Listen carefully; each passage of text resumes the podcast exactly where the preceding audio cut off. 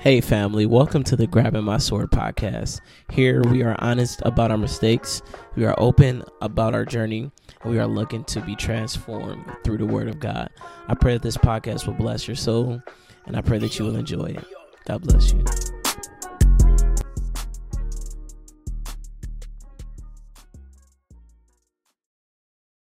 What's up? What's up, y'all? Welcome to another episode of Grabbing My Sword.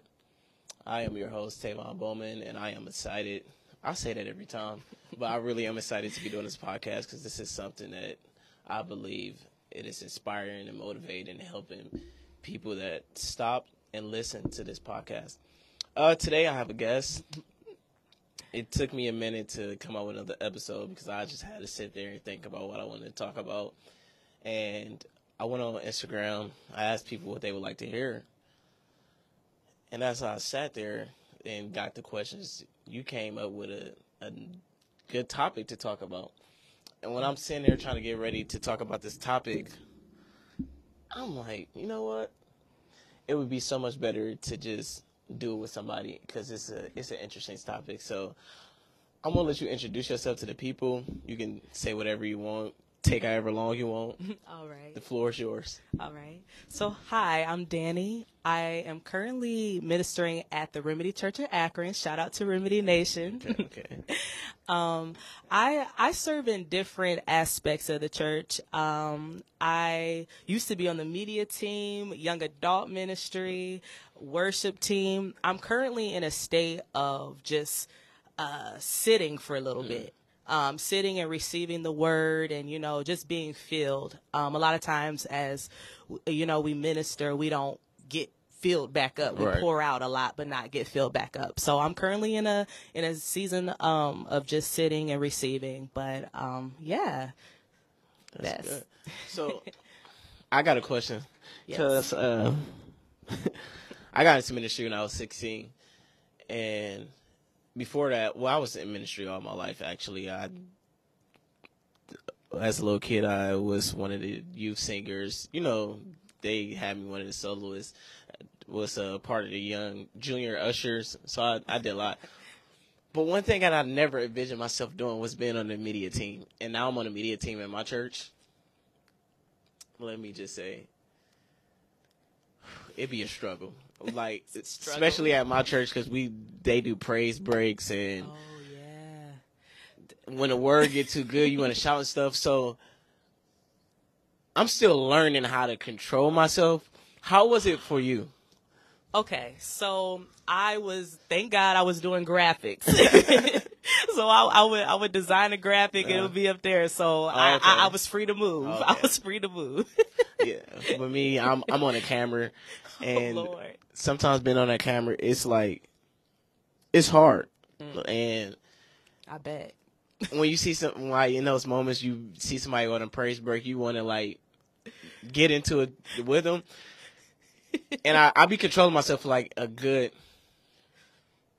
say five to seven minutes.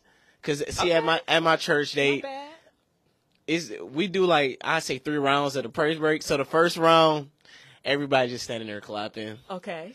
Then you probably gonna see Kamara run. Okay. Shout out to Kamar. after Kamar runs, somebody else gonna run. then the the beat gonna settle down. Then Bishop he gonna start singing a, a song that's gonna get us hype again. And I think oh, it, it, would be around the second round where I'd be like, here we go. And then the person that's uh, over the uh, media team, he just be like, go ahead. Oh man! and after that, we go back to camera. Cause I'll be on camera too, so we go back to camera one, mm-hmm. and then I'll be free to move. Or sometimes I'm holding the camera and walk around, so that'd be easier. But being on a media, media team is hard because I, sometimes I even zone out and I don't even know what the message is talking about. I'd be like, "Hey, what was what was the scripture for today?" But I love it though. I like I enjoy I enjoy serving. I enjoy doing what I do because I just want to help the church in any way possible. But that's that's I wish I was just doing graphics because even though I'm not good at graphics, I wish I was doing graphics because it'd be easy for me to be free. But I nonetheless, praise breaks. Yeah, nonetheless, I love it. But you also talked about being in that uh, season of sitting, Yes. and for me, I've I've been there before. I've I actually set myself down, and I stopped, you know, doing ministry and stuff. And for me, it was easier for me to sit myself down and have been set down. So my question for you, and I should have said this before. Uh, we're we're. Is it okay if we be vulnerable? Yes. let's do it. That's the only way to be. Let's if you're it. gonna be on this podcast, you gotta be vulnerable. You gotta be vulnerable. Let's do it. Um, what does your season of sitting look like, and how do you feel in this season?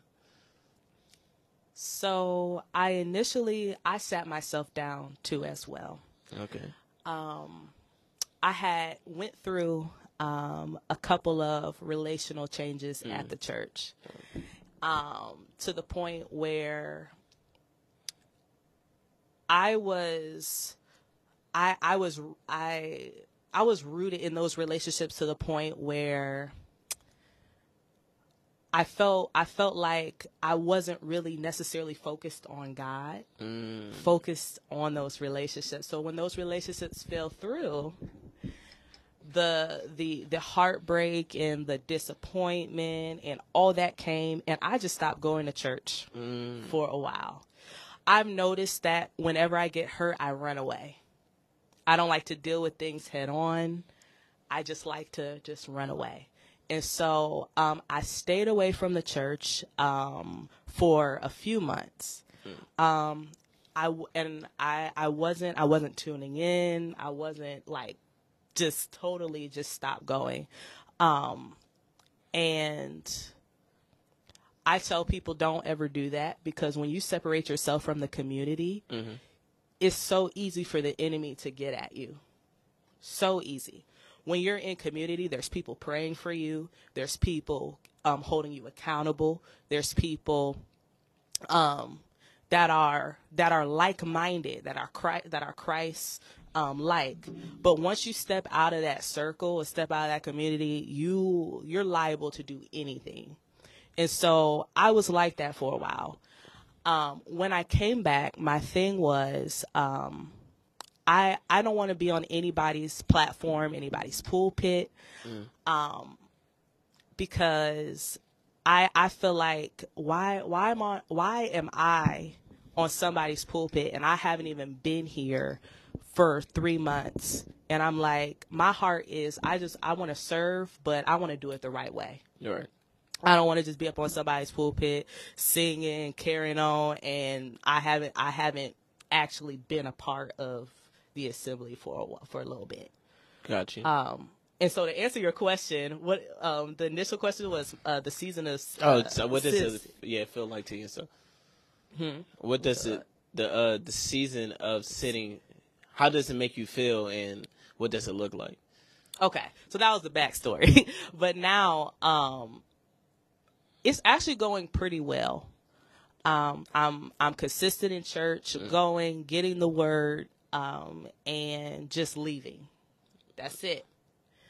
In and out. in and out, and it's actually it's it's so good, and I feel like my relationship with God is much is it's good. now. That's good.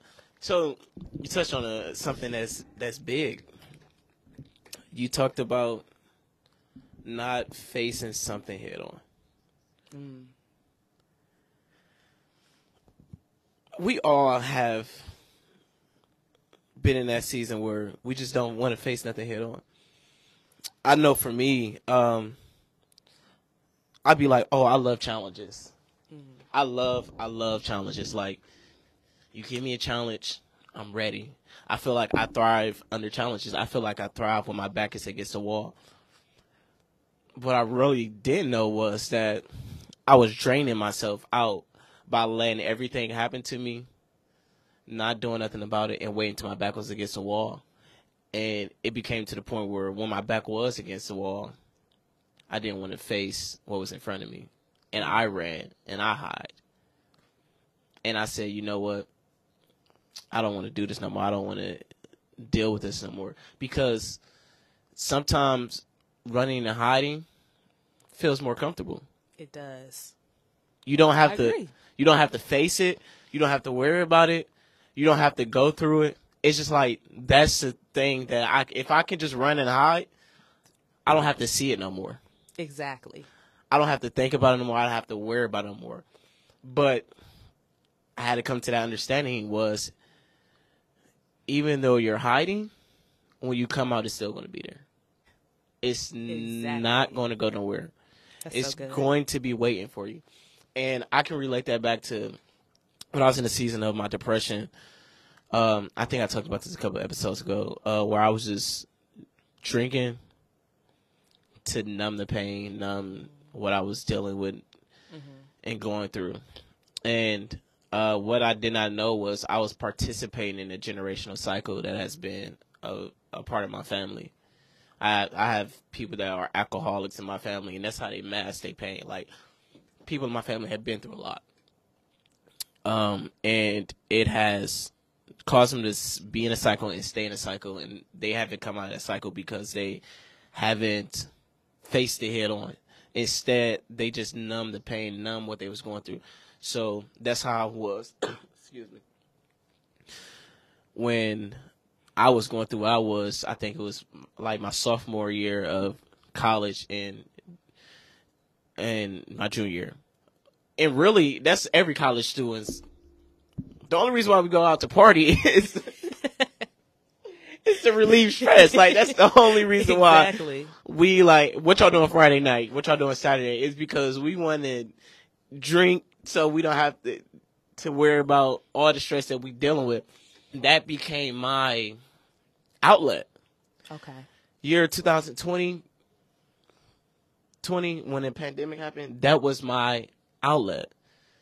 Mm-hmm. Like when it was time to drink, I'm not drinking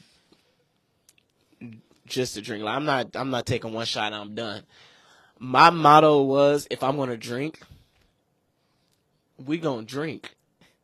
And being a Christian, it's like especially a Christian that's supposed to be a leader,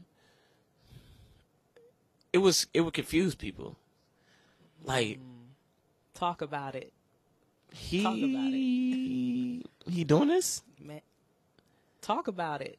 And from the outside, it was easy to judge me because you didn't know my pain. You didn't know what I was going through. You didn't know what I was dealing with. You didn't know what was bothering me on the inside. So outside, it was like, Jesus. that's cool. Like, yo, you you you supposed to be a minister. You supposed to be a leader, and this is what you're doing. Outside, you didn't understand. And I used to sit with those thoughts like, dang, they right. But they also don't understand. I, I literally had somebody tell me one night at a party, they're like, uh, yeah, I could never like listen to you preach. I was like, and I was looking hurt. I was like, dang. Cause I see how you how you be how you be drinking and all that. I can never and that hurt me because I, I, I don't want that you know I don't want to give people that perspective and stuff. Right. But it's also like I'm not making an excuse, but I'm still human, and I was in a season where I did not know how to deal with what I was going through. Drinking was like my thing. It was like I'm gonna get drunk. I'm gonna forget about what I was dealing with. I'm gonna feel better. I'm gonna feel good because I was walking around the season of depression where I just feel like the weight of the shoulder was wearing me down. So when I was when I was able to drink and get drunk, I feel more free and loose. Till one night, I got too drunk and I end up expressing all the hurt that was inside of me, mm-hmm. and it and it changed. It changed me from to stop doing that and start doing it more socially. Like you got to bring it down, Tavon. But that was my way of running and hiding, getting drunk, and just trying to forget about it. But we all know that after we get drunk, you wake up in the morning, your problems is still there waiting on you. Exactly. They still there sitting there. And I just had to be like, okay, you know what? It's time to face everything that we have been going through. Because in reality, we're fighting a battle that we was been supposed to win. We were fighting a battle that was supposed to be over three years ago.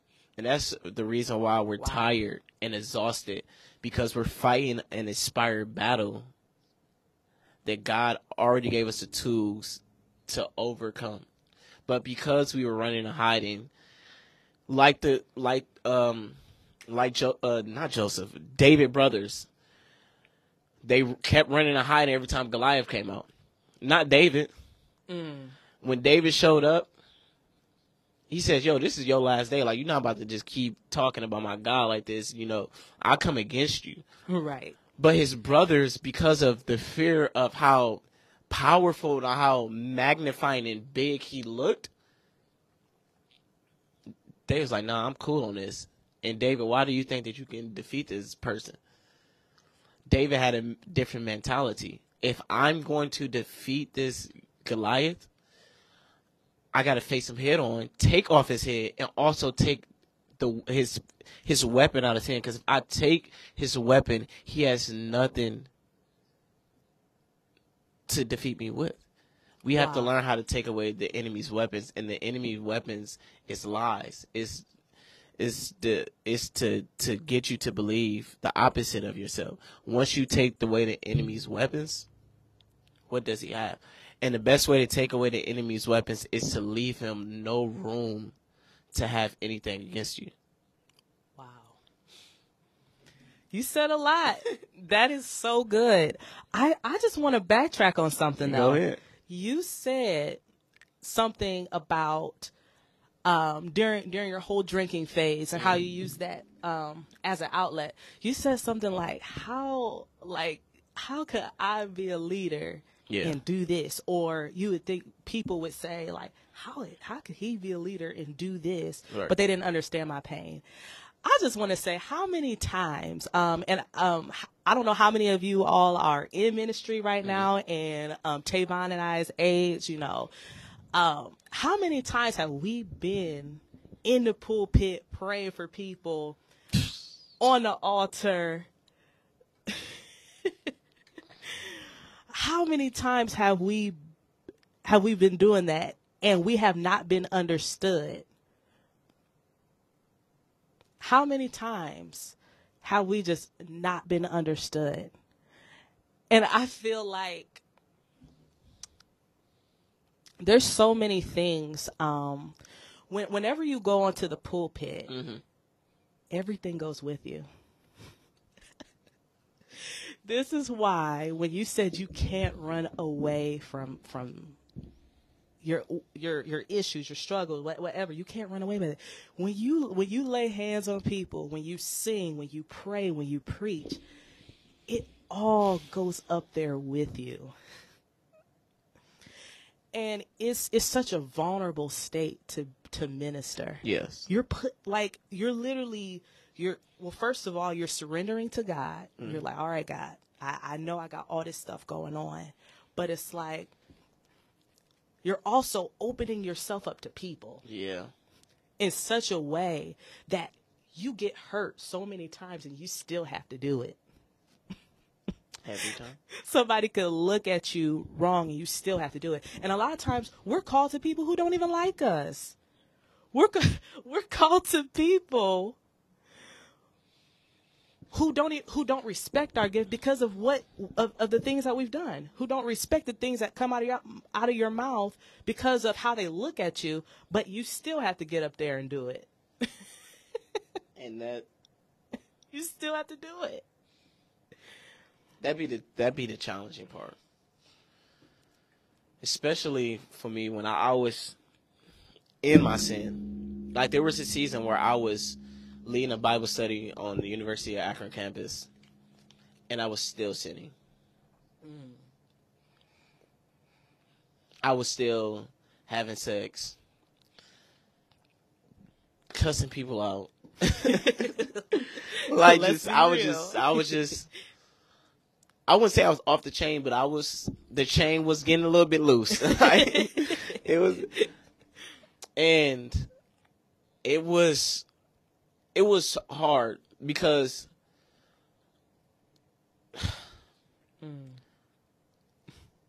I would say to read my Bible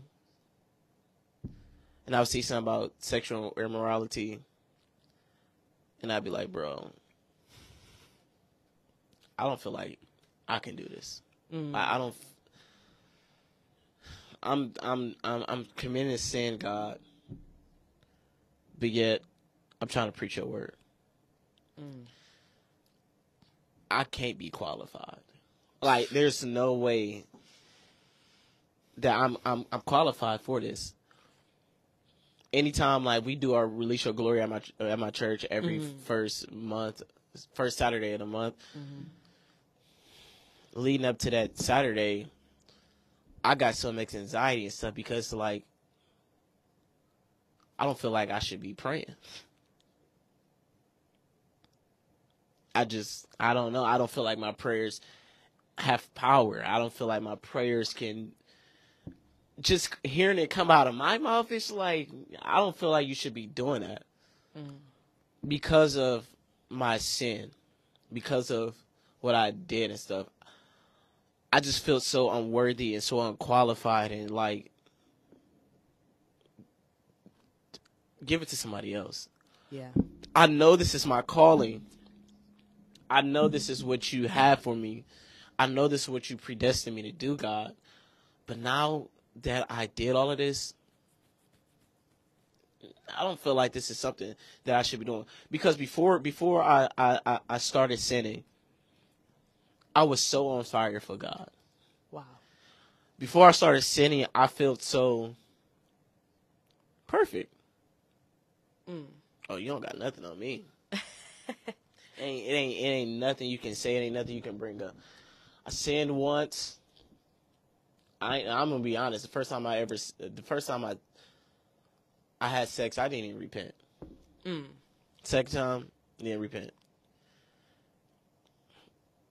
It it took a, it took years for me to realize that oh this is a this is a sin that you shouldn't be doing. Not you need to start repenting. But when I did start to sin, it's like what the Bible says: the wages of sin is death. Yeah. So the more that I I sinned, the more I felt dead to God. The more I just feel like he don't want to really shoot me. It's like the prodigal son. When he was on his way back home, he was like, he'd take me back as a as a servant. Like my daddy, he not gonna allow me just to stay out here. He he'd take me back at something. I may not be in front no more, but he'd take me back at something. When I used to go to God in prayer after sinning, it was just like I sit down and be like,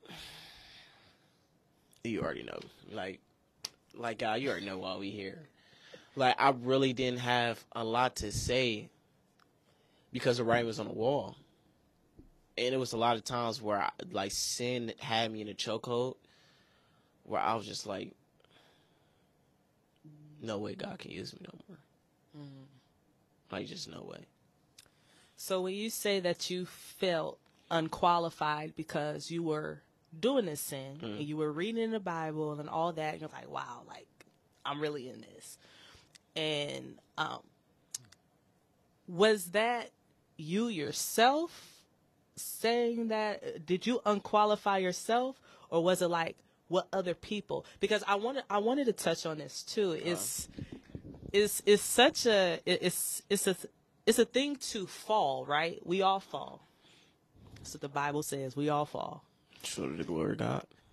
Yes. But it's a different thing when you fall in front of in in front of everybody. It's another thing when you fall in front of your spiritual leaders. It's another thing when you fall in front of people that you serve, right? Right. um, because then it's not such a secret.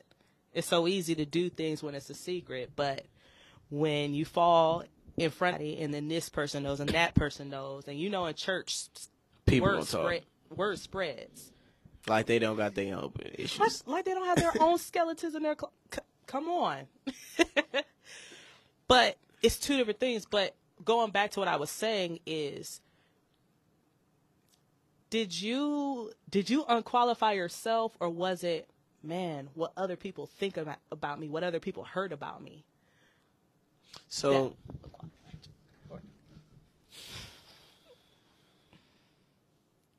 I say it was a mixture of both. okay I heard what people said about me. I heard what, how they talked about me and what they said. I heard all of that. mm. I also allow the enemy to put lies into my mind and make me cut myself up with the law. okay Meaning, I will look at scriptures and be like, this why you can't. Or that's why you can't. Or that's why you can't. Because you're not doing this or doing that. I will look at preachers preach mm-hmm. I'd be like, wow, they look so perfect. Like like yesterday, uh, the pastor was preaching about sex, and I'm thinking like, oh, you must have had sex before marriage and stuff. And he was like, I've been, a, I was a virgin until I met her, and I sunk in my chair. man And the enemy was like, ha. That's why you can't have that type of anointing. That's why you can't have that type of anointing because that type of anointing, you got to be perfect for God. And it's like you might as well face the fact that you ain't to never be like that. I'm sitting in my chair. I'm like, this is a good word. At the same time, God is feeding me the word to build me up, to help me to get better, to help me progress in my ability to serve Him righteously. It's the same time where I'm hearing the enemy speak all this negativity into my mind. So I'm sitting at at at this church service hearing God speak, and I'm like, this is good, and I can do that. And I say, okay, I see how I need to like not do that, and I'm thinking about how I done progress, and I done got better at just chilling, not doing wild stuff. I'm thinking about all that. At the same time, I'm thinking about all that. I'm also thinking about, I'm hearing the enemy just speak all this negativity to me, and I got so caught up in that that I done forgot that I got my own story. Mm. I got my own anointing. The stuff that I went through, I'm going to be able to preach the same message and it's going to be powerful because I'm like, hey, look, this is the mistake that I made and you don't want to make this mistake. yeah So it was it was a mixture of me saying we can't do this, and then it was a mixture of others hearing what others had to say about me. I kid you not. Um, what's in November? Dang. Y'all Remedy had a had y'all had something at your church. was it the past event for the red carpet or Nah, Carpet? nope, No. nope. Cause me and Kamara still stay together. What was that event? was it a worship night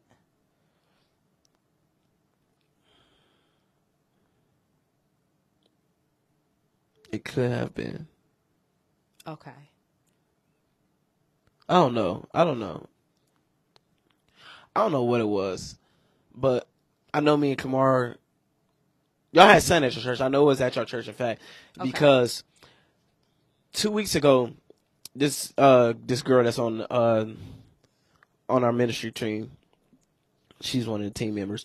She um she we was we was at my bishop uh service when he got elected as bishop, and we was we was uh in the reception we was just talking about I don't know how we got on the topic of me talking about a, girl or something, but I don't know. But she was talking about how she she not kissing in her relationship. I said, "Oh no, absolutely not. No kissing." Mm-mm. I can't. I can't do that. I'm choking. Oh gosh. No kissing in a relationship is like absolutely wild to me. mm, I can try to work on the other stuff, but no kissing, like I gotta kiss. right. So I'm telling her this, Same. and then she like, matter of fact, I'm glad you brought this up. She like, as your big sister, I need to tell you that I done heard some things about you. So I'm like, what you hear? You know? Oh. So she goes on. She's like, I'm not saying no names, but and this is where I was really like this night. Oh, I I cried. Not not in front of her, but I went home and I cried. But she was like, um. Matter of fact, it wasn't y'all worship night that I cried and stuff. I just it was y'all worship night where I'm gonna get to how I figured out. So she like um yeah, this so this girl's like the reason why she don't really like to come to City Blazers is because of you. Mm.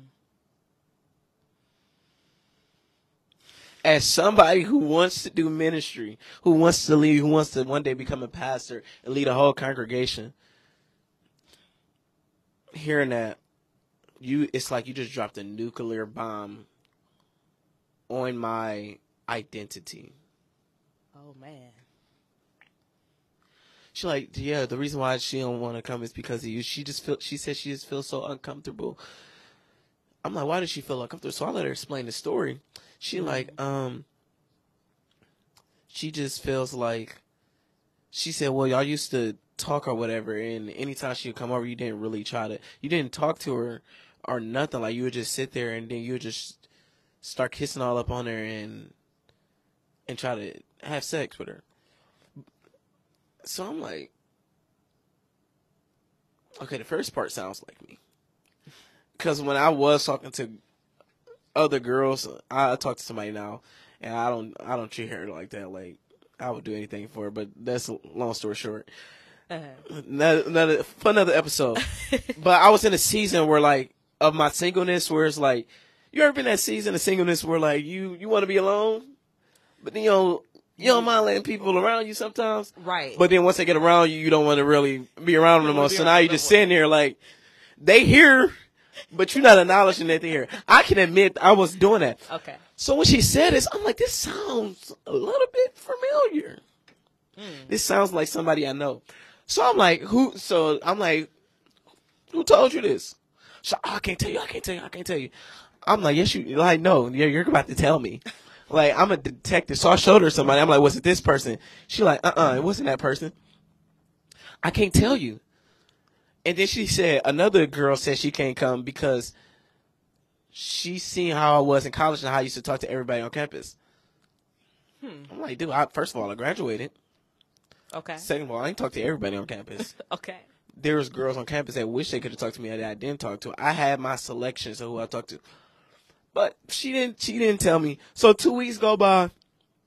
I'm thinking this is one girl at the church. It's not even her. Oh Lord. So two weeks go by, and we had remedy. We had y'all worship service, and the worship service is over, and I'm t- you know I'm talking to everybody. I don't know who I was talking to, but I looked towards the back, and I seen her talking to somebody I would have I I didn't even think would say this, and I'm gonna tell you why I wouldn't have think this person would say this hmm.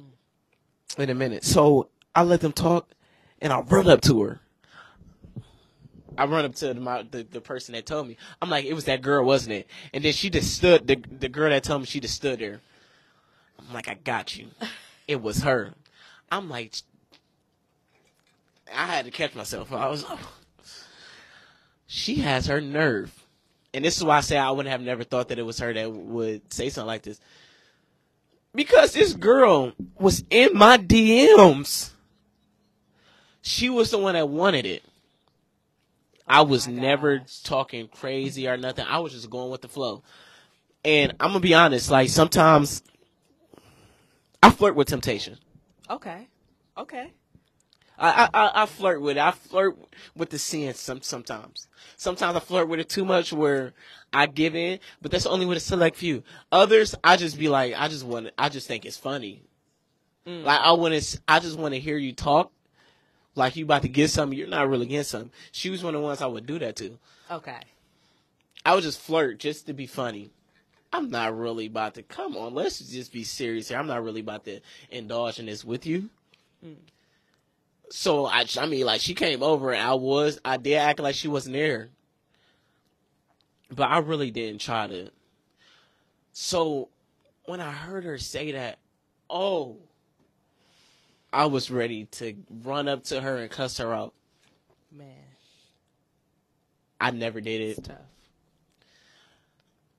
my pastor preached a word talk about drop that rock. If you got a rock, let it go. Don't don't.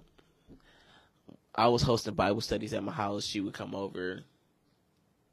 Never worried about it. But that hurt me. Cause why would you lie like that? Why would you sit up there and try to paint a picture of me that was not true at all? just because you didn't get what you want. And I just I sat there and I was like, it's funny. Because the moment you start to exit exit the sin, exit the sin, the moment you try to get better, say I don't want to do that no more, it's the moment that you'll start getting judged. When I was in my sin, ain't nobody had nothing to say. Everybody's like, "You go." That's my boy. What time you trying to come over? The moment I try to exit my sin, here I go. As this, oh, he think he's so much better. Mm. Wait until I tell this lie. People will try to hold you back just because they don't know how to get better. They will try to make you feel just like them, even though you realize this is not who God called me to. Wow. And it was so funny because I'm talking to the girl that I talked to now last week, Mm. and, and she had brung the girl up. I forgot why she brought her up, but it wasn't nothing bad. We I think we saw my City Blazers, so she was she we was just talking about everybody go there. I was like, oh, I don't like her, and I told her why. I explained why, and she just get to laughing. And she like, that is not the first time she's ever done it. What? I said, ain't this about a? That's not the first time she's she's done that. So you said that when um, the girl at your church told you about this situation, you said that you felt like you were attacked. Your identity was attacked. Yes. Because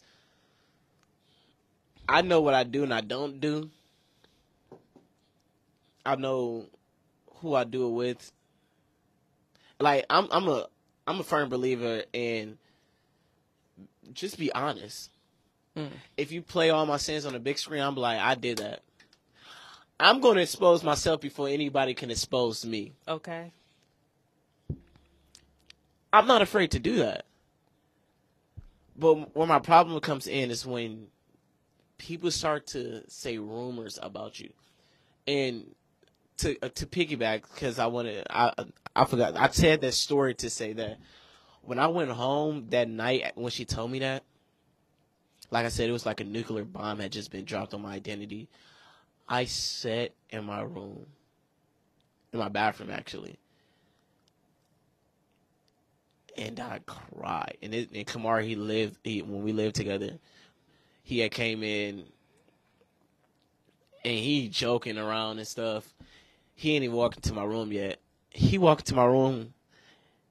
I would say? He walked into my bathroom.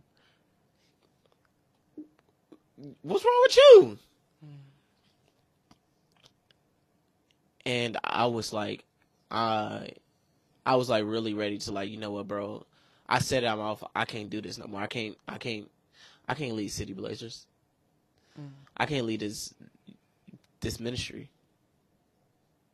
Like I was ready just to throw in the towel because there was so much rumors that were 50% true. I feel like I would have held up that ministry from people coming in and growing and getting what they need. And I was like, I don't want to do it no more because I don't want to be the cause that God's kingdom does not grow. And now that I just say it again, that was so dumb. And I don't mean dumb in like a bad way. I'm I'm I'm gonna be honest. I I talk to myself all that tough love, but I just heard the Holy Spirit say, the reason why that was so dumb is because you can never stop the movement of God. Mm-hmm. You can never stop the movement of God. God is, He's not that small that you can stop Him because of some rumors, because of what you did in the past, because of what you went through, because of your sin. You can never stop the movement of God. I don't feel like that was for me. I feel like that was for somebody that's listening. You can never stop what God is doing. Yes. God is God. His word is too powerful for you to stop it. His word is still going to come to pass. The mm. prophecies, all the testimonies, all everything that he wrote down that was going to happen on on March 18, 2023, there is nothing that you can do that can stop this. There is absolutely nothing. What God wants to happen will happen. No word returns back unto him void. There is absolutely nothing that you can do that can stop the move of God. So that also means that even though you've done some things, even though you did some sinful things that people, some people are going to look at you and say, I don't want to rock with them. I don't want to listen to them. I don't want to hear them pray. I don't want to hear them sing. I don't want them to minister to me. Let them fall off the wayside because at the end of the day, every person that ministers, whether it's singing, whether it's praying, whether it's, it's preaching, whether it's being an usher, whatever ministry gift that they have, whatever they do, prophesying, mm. speaking in tongues, they have a dark side to them. They have a dirty side to them because we were all made out of dirt. We were all made out of dust, and it is going to be the dust that we will return to. We all have something that we went through. Your sin may not be my sin, but you still have something that you went through. And to those people that say, I can't listen to those people, I can't rock with those people, I don't want to hear those people minister, what if that was you in that seat? How about you try to be in these shoes and let me see if you don't want to quit tomorrow? How about you get into these shoes and let me see how well you handle your temptation? When you're supposed to minister, you got more enemies, you got more devils, you got more temptation than the person in the back because you're using your gift to advance the kingdom of God. And that is not what the enemy wants. The enemy does not want you to use your gift for the kingdom of God. The enemy is jealous of you because uh, I'm trying not to preach. Come on, But I'm, come I'm on, sorry. preach. This is supposed to be a, a conversation. Go ahead. The enemy does not want you to use your gift. The enemy is jealous of you. The enemy is jealous of the fact that you are able to sin, repent, and have a relationship with God still because he didn't, because he wanted to be like God. So the enemy wants to convince you that you should do it your own way. The enemy should conv- is trying to convince you that you don't love God. The enemy tries to mm. convince you that God doesn't love you no more. He tries to do everything that he can to stop you from walking out the calling that God has of your life. So he, when you are literally ministering your gift, he's going to hit you the most. He's not going to hit the person that's sitting in the crowd because in reality, he got some of the people that's in the crowd already because they're afraid to use their gift because of what they went through. Oh, I can't do that. I, I'm just a member. I'm just coming to church and going home. But you you're sitting on your gift. You're being selfish with your gift because you're afraid of what people will think about you. When I was in a season of being afraid of what people were thinking about me, I was holding the impact that I could have on people. I didn't want to do this podcast mm. because I was I, God gave me the vision to do this podcast in 2021, January 2021. I sat on it because I was afraid. There's a book that I wrote that I have not published yet that I'm sitting on because I'm afraid. Come on. I didn't even want to leave my young adult ministry at my church because I was afraid. Come on. Come on. I would struggle with going to on campus on Wednesday night at seven o'clock to do Bible study because I was afraid. I was scared. I was terrified. I didn't feel qualified. I didn't feel like I could do this. But I had to learn. You got to let that go. God already forgave you. It's all about can you forgive yourself at the end of the day. That matters. Because as a man thinketh, so is he. And I don't want to continue to think that I am unworthy. That's how at a point in time, if you look at if you look at everything that I did, unworthy is written right on it. But the one who is worthy, the one who was holy, the one who was without sin, said, I'm going to put on sin. I'm going to show you that it doesn't matter how dirty you look. It doesn't matter what you went through. I'm going to use the least of these things to make fun of the wise. In in reality, the people that are trying to act like they're so wise, they're the foolish ones. I would rather look like I'm the fool knowing that I'm wise than walk around thinking I'm wise, not realizing that I'm the fool. Man, as you were talking, um, this this also dropped in my spirit um, to ask everybody that's listening. Um, how many narratives do we have attached to our identity? Mm, Something to take into prayer um, and to ask God um, and to really um, self reflect. How many narratives do I have attached to my identity? right. I'm going to be completely honest, completely vulnerable. I did not save myself for marriage. That is a hard thing to say because I know how I was raised. I know how I was brought up. And it is something that I've been disappointed about for a long time. But one narrative that keeps coming up is that, man, you are just some man's leftovers every time every time that I open my mouth to sing, to pray, to exhort, you are just some man's leftovers. You are that's all that you are. And as Tay hit on earlier, it's a it, it becomes an attack on your identity. It's, it's, it's, it's far more than just a fall. It's far more than just a mistake. A fallen mistake becomes attached to us. That's why I said earlier, when you go up on that pulpit, when you pray, everything goes with you. Um, and so we already talked about running away. We can't run away. So that is a question to ask yourself. How many narratives do I have attached to my identity? Narratives that the enemy has told me, Yeah. narratives that people have made up about us, rumors, i- i- lies, anything. How how many narratives do I have attached to my identity? And then use the word to combat that. Like I am not just some man's leftovers.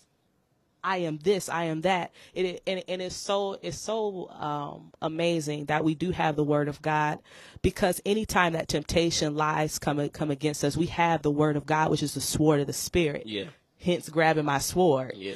Um, and then you you can head to Matthew when Jesus was in the wilderness. Yeah. What did he do? He he didn't just give his opinions. He fought the enemy with the Word of God That's good. and shut him up every time That's good. That's good. Come on. and so and so um that's just something to self-reflect and um, to ask yourself and also if you need to sit down um, for for a season pray about it because it's one thing to go up there um, on the pulpit platform and whatever ministry, even outside, even outside the pulpit. Yeah. We don't talk about the the street ministers. We don't talk about uh, people who are doing things even on uh, social media. Yeah. Just uh, yeah. So just really self reflect about that and pray about it. That's good. Amen.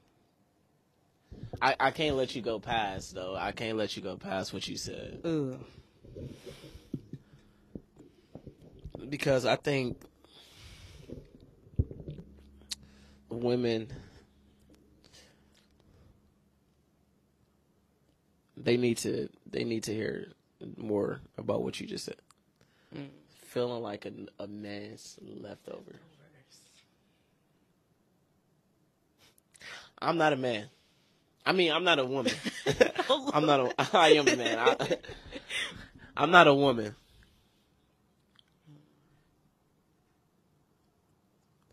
But as a man,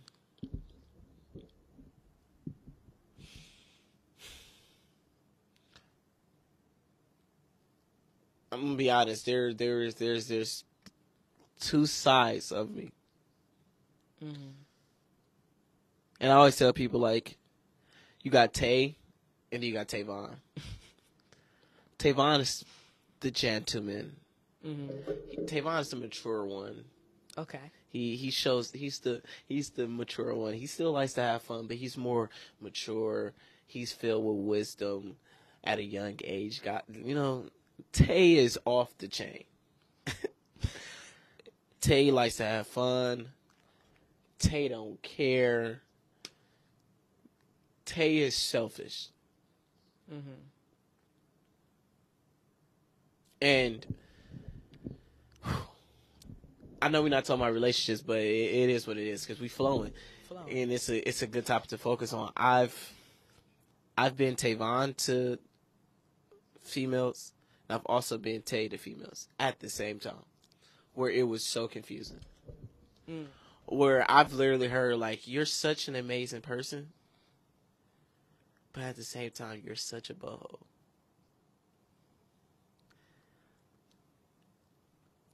and it in certain relationships it became hard for a relationship with a girl to grow what they didn't know was that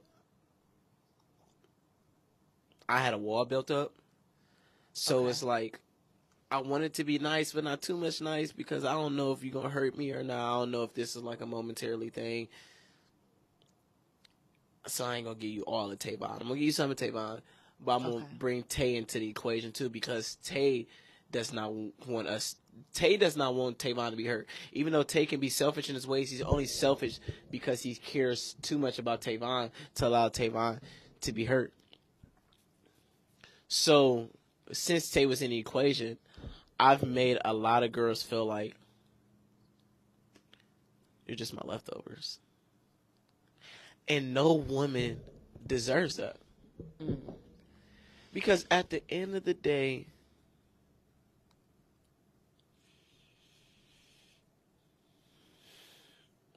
the man needs the woman. And I will always say, like, I don't really disrespect women. Like, that's not that's not me to disrespect a woman. When I was talking about being a boho, it's like minor stuff. You know, not I'm not calling a girl a B. I'm not on Instagram exposing her or uh, you know doing all of that. Mm-hmm. But I know that my words is a gift, and sometimes I use my words as my weapon, not to destroy the enemy, but to destroy the person that I was talking to. And I didn't mean to, but I was doing it from a selfish perspective. I, I was doing it out of selfish ambition for mm. myself. But like I said, I'm not a. I won't disrespect a girl, and I but I hate when I see men disrespect women, belittle them, Yeah. because it just reminds me like, don't you have a mother? But then I have to look in the mirror and say that about myself. I tell a quick story. My dad, he's not in my life or anything like that, but my dad was a woman beater. Mm. My first memory of my father came at the age like two ish, three ish. My first memory of my life, I can actually say of my life, because I think it's like at two or three three years old you start to finally remember stuff. Mm-hmm. So I think the first memory that I have was the most traumatic memory of my life, and that's seeing my father hit my mother. Like I, I can, I can still see the police pulling up. I can still see the ambulance. I can still see me walking into the hospital with my auntie, going to see my mother, who's been rushed to the emergency room. I can still see that. And I said, I will never be like my father. I will never abuse a woman. And then one day, God had to have a conversation with me and humble me. He said, Savon, you may not have been abusing women physically, but believe it or not, you've been abusing a woman mentally. Mm.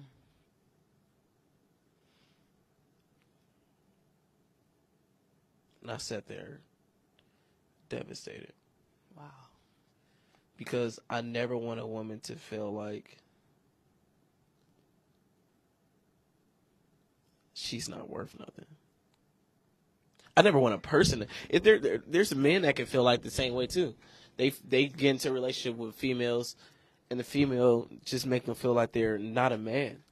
No person, whether it's male or female, should feel like they can't be them.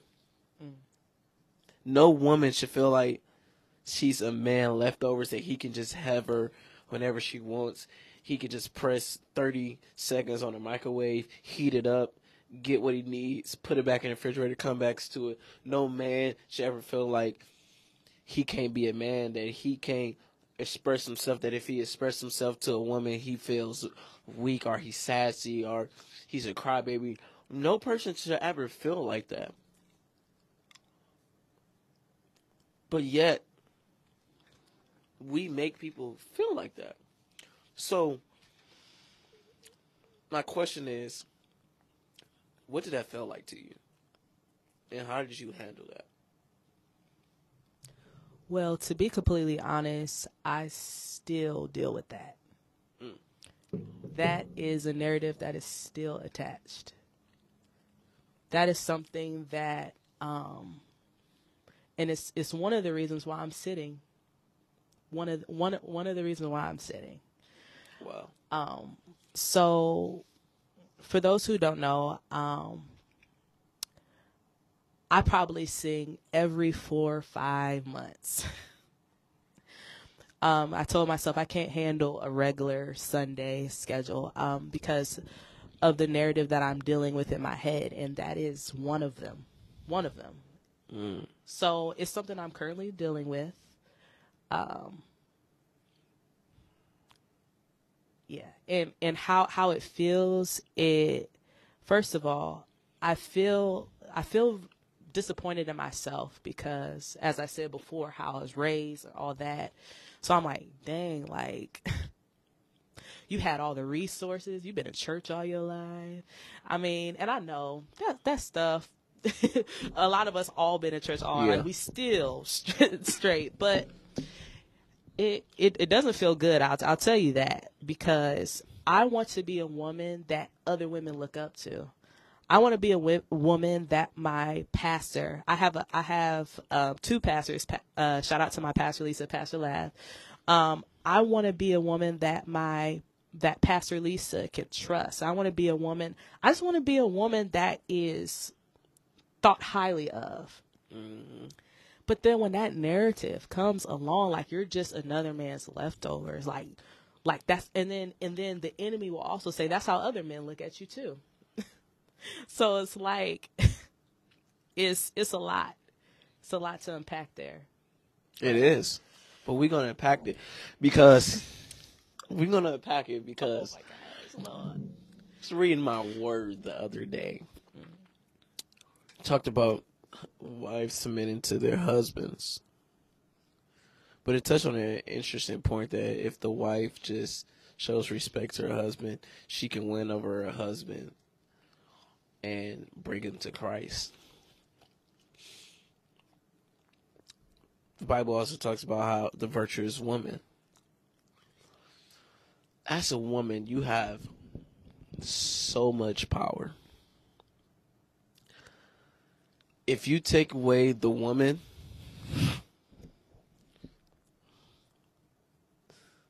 I'm just gonna be honest. You take away a woman from me, I'm I don't. I can't do it. I I I can't do it. I need the woman. I need the woman in my life. I need the woman in my life. Cause one, I'm not going to be gay. Two, I need that woman. I, I just gonna keep saying that. I need that woman. that woman. Yeah.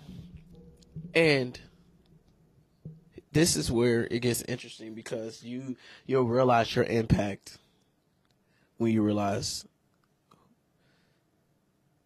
who you are. Mm-hmm. You realize your impact when you realize it's not based off of what you did. Mm. That's when you realize your impact. And here's the thing from a man perspective, we do stuff in the, the moment. Like y'all view sex differently. Y'all y'all just view it differently. Mm-hmm. A lot of women, if they get themselves up, it's because they really like the person. They really want to be with that person. They they saw something in that person. A man is the opposite way. Oh, I'm just here to have a good time, not a long time. like, I'm just here to have fun. Let's, let's just, I'm in and out. All right. I'm gonna text you after this, but I'm just, I'm just, I'm just here to have some fun. Some women are like that too. No, some women are like that. But I'm saying that to say that as a woman, and I'm not a woman, but I'm bringing you the male perspective. Mm. Never let a man have authority over your identity. Hmm. Never Say that again. let a man have authority over your identity. Because regardless of the fact, no no matter how old the man gets, the man is still going to have that little boy inside of him. So sometimes the man, even though he's grown, he acts immature. He moves immaturely. He does little kid things. So it's like you're basically letting a little boy who has no common sense have authority over you. And this is why the Bible says after it talks about the wife should submit to the husband, that mm-hmm. the man needs to have understanding of who his wife is. Because if the man lacks the understanding, he can never know how to care for his wife. He can never know why she feels the way she feels, why she goes through the way that she goes through. And a lot of times, women, I feel like y'all put yourselves in the hands of a man that lacks understanding of you. And because they lack understanding of you and because they dropped you, that's where you feel like maybe I can never be this woman. And the fact of the matter is, is that the man does not hold you. God holds you. Wow. The man does not make you. God made you. So you're not based off of what you went through with that man. You're based off of who God created you. So you can't find your identity through men. And a lot of women, because they lack that father figure in their life, they try to find their identity or they they have a lack of identity of who they is and what type of man they should have because they didn't have that father figure in their life. But God is the father to the fatherless. So he shows you what type of man that you should be longing for. A man of loving that loves you and care for you and is kind and is gentle with you and understanding, has empathy and sympathy for you. But when you give yourself to the man, the human man, not the man who is upstairs, but when you give yourself to the man that's here on earth Mm-hmm. who had absolutely no intentions of trying to understand you, that's when you feel broken. That's deep. I I I, That's deep. should be a life coach. I've been saying this like the last last two days now. I should be a life coach. is deep. That's when you feel broken. So where where in the process? This is this is something I'm trying to figure out. Mhm. Why do we keep giving ourselves to the earthly man and not our fa- our father? Like where in the process we we keep going? Do we keep going wrong? That's I think that is another self reflective point, especially if you have cycles of this. And I'm speaking to myself. Yeah, I'm speaking to myself for that one. yeah. I think it's because let's take the woman with the issue of blood. Twelve years she walked around with the same issue. Going to every physician, every doctor, and all they did was take for her. She left worse. I think the issue comes we forget what Jesus can do for us. Mm. We forget how he can heal us. He can take us and make us die to ourselves and create a new new version of us. We get so caught up in wanting to feel loved that we just go to anybody. But the person that can ultimately love you and then show you how you're supposed to be loved is only God. So until you take that season to sit with Him and to just bask in His presence and allow Him to love you, until you do that, you'll never know what true love is Wow. And true and, and that that means that true love can be around you like you can be experience true love but because you're so broken because you done dealt with so much ugliness you're not you're not realizing that this is true love you're going to be thinking in the back of your head like this person is going to end up being like the last person Wow. that's Yep. th- that's just my you know personally that's how i feel like it is but it's when we go back to the father and just sit with him that it becomes much better for the individual to find themselves if you want to find you you have to be willing to go to the father who knows you because he created you. Mm-hmm. Stop trying to find it in somebody else. That's good. You gotta stop trying. You gotta stop doing that. When I went to my season of singleness, like I said, it was on and off. But when I was single and just being by myself, I was like, "Oh, I can do this," you know. And I learned so much about myself. I learned how, if I want to be in a relationship, have a marriage, have a family stuff, I gotta let some of this old stuff go. I can't continue to be like this. I can't continue to do what I did. I gotta give that up. If I never stopped and just sat with God, I'm gonna be honest, I would be still immature, still doing stuff, and still doing whatever. But here's the thing. I really want to touch on this because I'm saving this for another episode, but I'm going to do it anyway. It was when God gave me the one.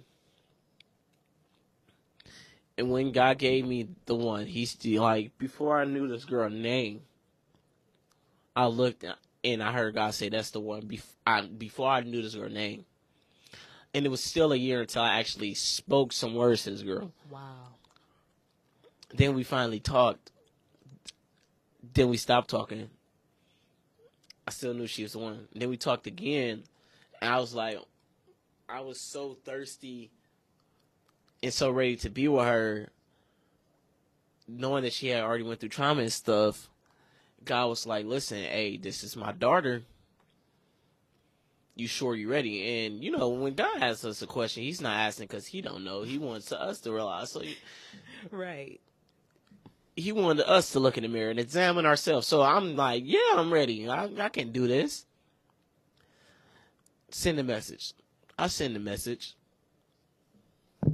We start off good. Two weeks later, immature. Mm.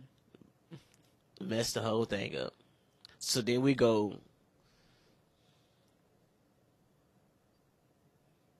five years. It's been five years. Okay. We still talked for like a year after that, but then like it was a, a gap where like, well, just really three years we really didn't talk. And not being with that person and being with other girls and stuff and talking to them and then being single, having the opportunity to be single and then dating, uh, it made me realize that, first of all, I don't like any of y'all. Second of all, I need to work on myself. Third of all, she really is the one. But I had to go through all that to realize who the one was for me. And when the man finds the one, Mm-hmm. he's going to be a man. Okay. I say that to say, women, never allow the current person that you're dating to shape your identity. Because if they're not doing their job, another man will. Come on. And another man is going to give you his all. Another man is going to step up and show you how much he wants to be with you Come on. you may be dealing with some immature person. And I've been the immature dude. I'm not gonna lie, I've been the immature person. But I've also been the one that's like, girl, I'm about to show you how much I love you and how much I want to be with you. Because that was my target and that was my focus. But you can never, never, never, never, never, never, never, never, never allow a man to shape your identity. Because the man at the end of the day he knows what he wants. And if he's not showing you what a man looks like you just need to be honest with yourself. I'm not the one for him. And it doesn't matter how much i want him to be the one for me. I need to go find that one that looks at me and says that that not looks at me but that one that shows me how much I'm the one for them. And once I find the one that's that shows me how much I'm the one for them, maybe that's the one for me. Mm. And that's where you can start to shape your identity with them. Wow.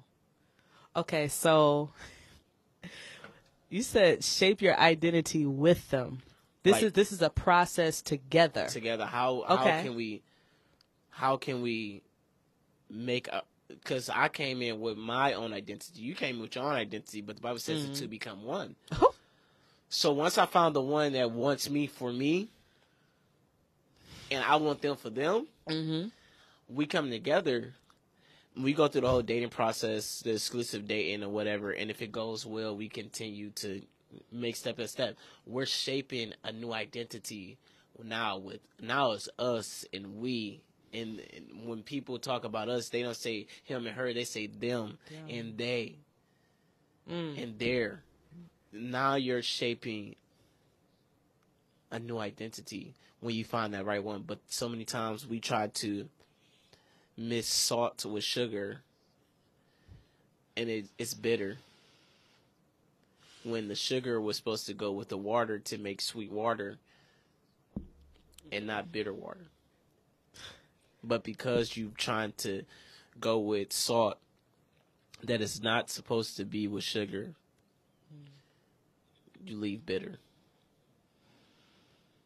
Don't leave bitter. Don't mix with the salt. Because salt and sugar was not supposed to go together. Just like mm. spaghetti and sugar was not supposed Spaghetti to and sugar. Who does I, that? I, I don't know. I hate people like Who that. I, I, I really hate. I hate that. Don't don't miss this. Spag- Don't do that. I hate people like that. I'm scared of people like that actually.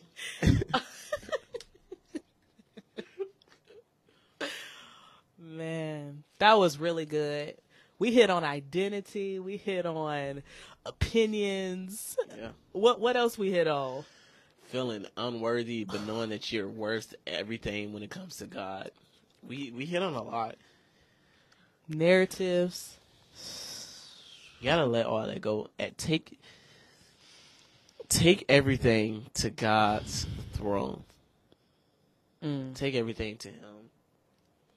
And listen, He'll do the rest. He will do the rest. Amen. Before I close, do you have, excuse me, that you want to leave the people with? I just want to say, um, God, the, the the opinions that people have on you does not um, affect the favor that God has on your life. So just remember that um, as you, whatever season you are in, His hand is still on you. Yes. And Tay touched on that, preached on it. Amen.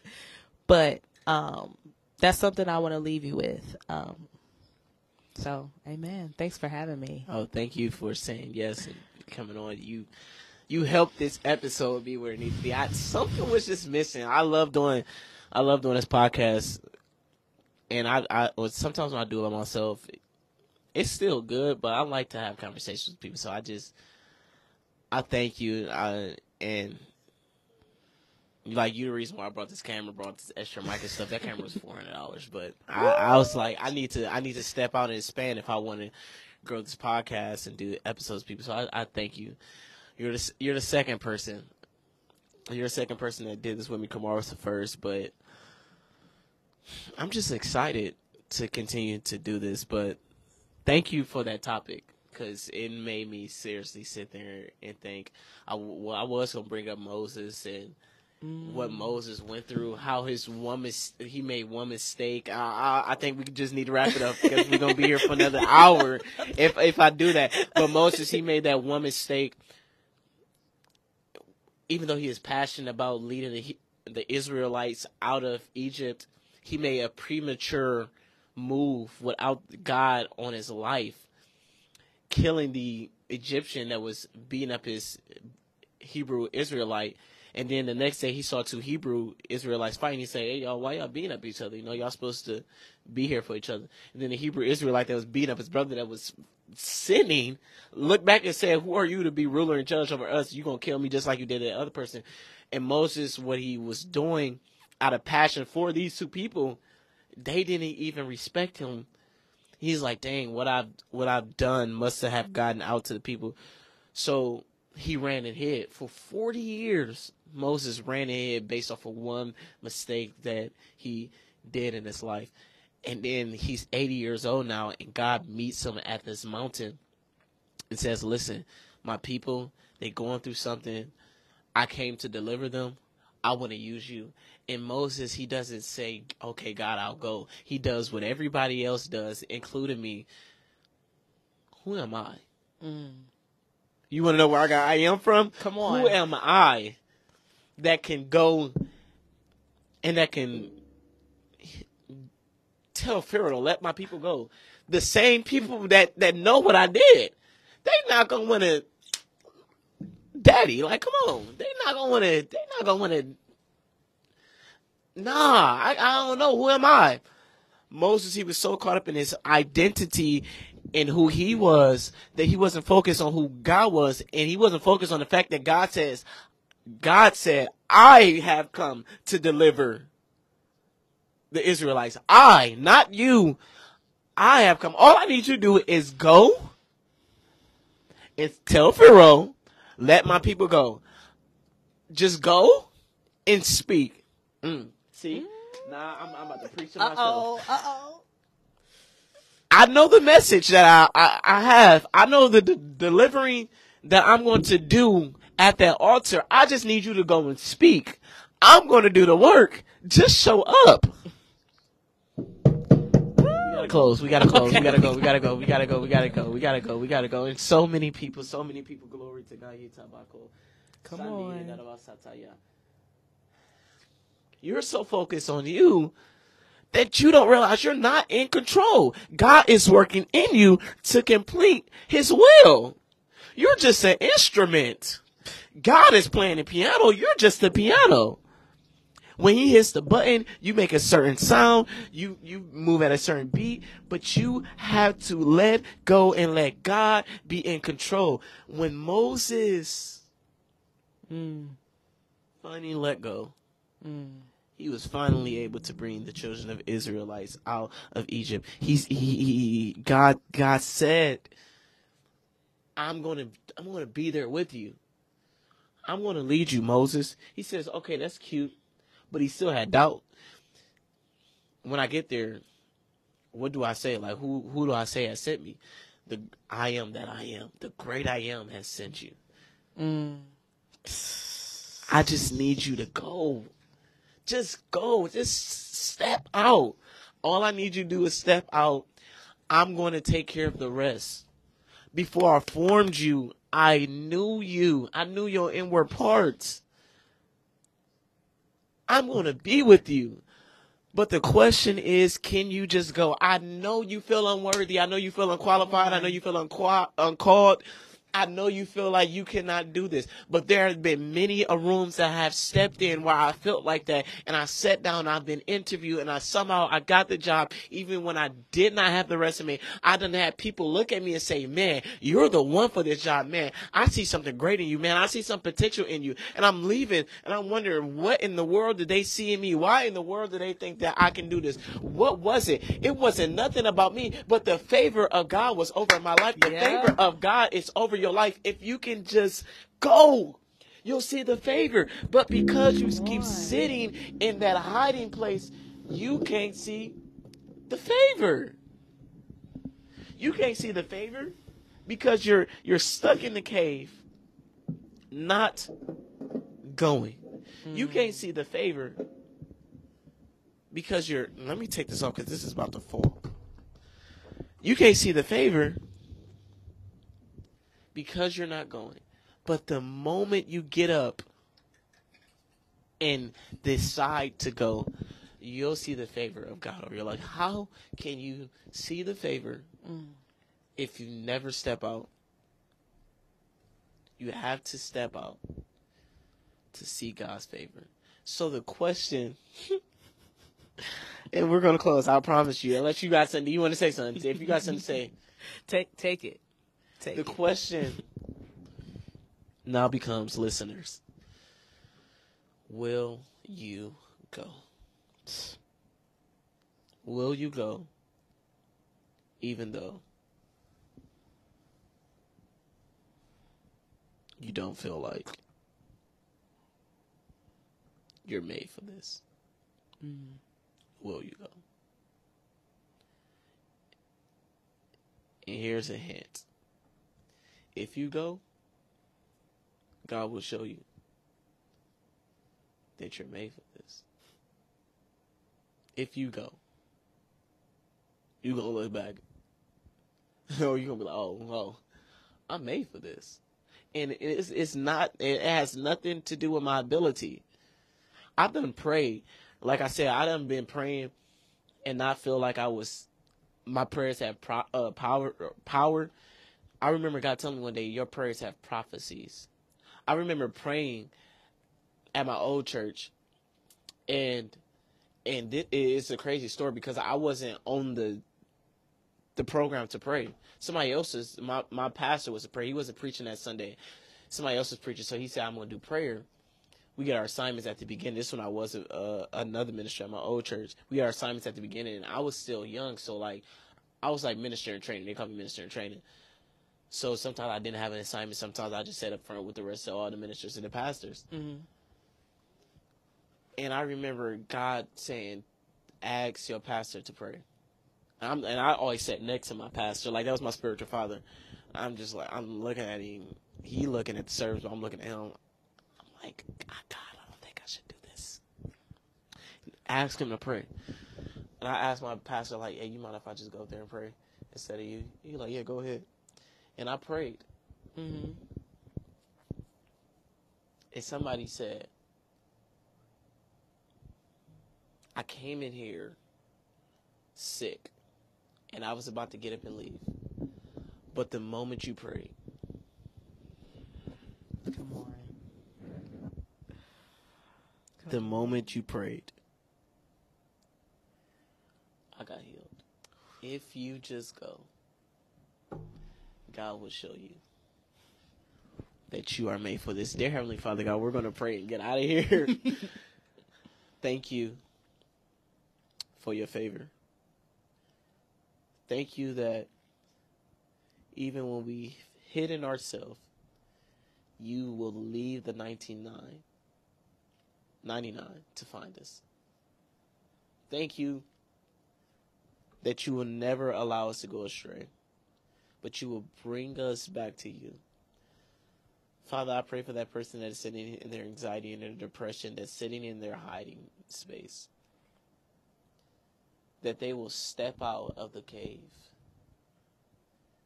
and they will look and see that the Lord is has gone ahead of me. He's covering me. He's guiding me and he's pulling me to destiny. I pray against the thoughts that we have in our mind and on our hearts, Lord. I know the Bible says that as a man thinketh, so is he. So, Father God, I pray that you would change our thinking to not feeling unworthy, to not thinking that we're not qualified, to not thinking that we can't do this. But, Father God, in the mighty name of Jesus, help us to see that we can do all things through Christ who strengthens us. That we can be content in all things that the, the that no weapon formed against us shall be able to prosper. That you always have the final say. God be glorified and be lifted high over our lives. I pray that this podcast is just blessing someone's soul. Father God, I pray that when we come on next time, we will do it even more inspiring than we did this time. We thank you, we praise you, we love you in Jesus' name. Amen. Thank you all for joining in and listening to this. I will see you next time on grabbing my sword. And thank you, Danny, for being a guest. God bless y'all.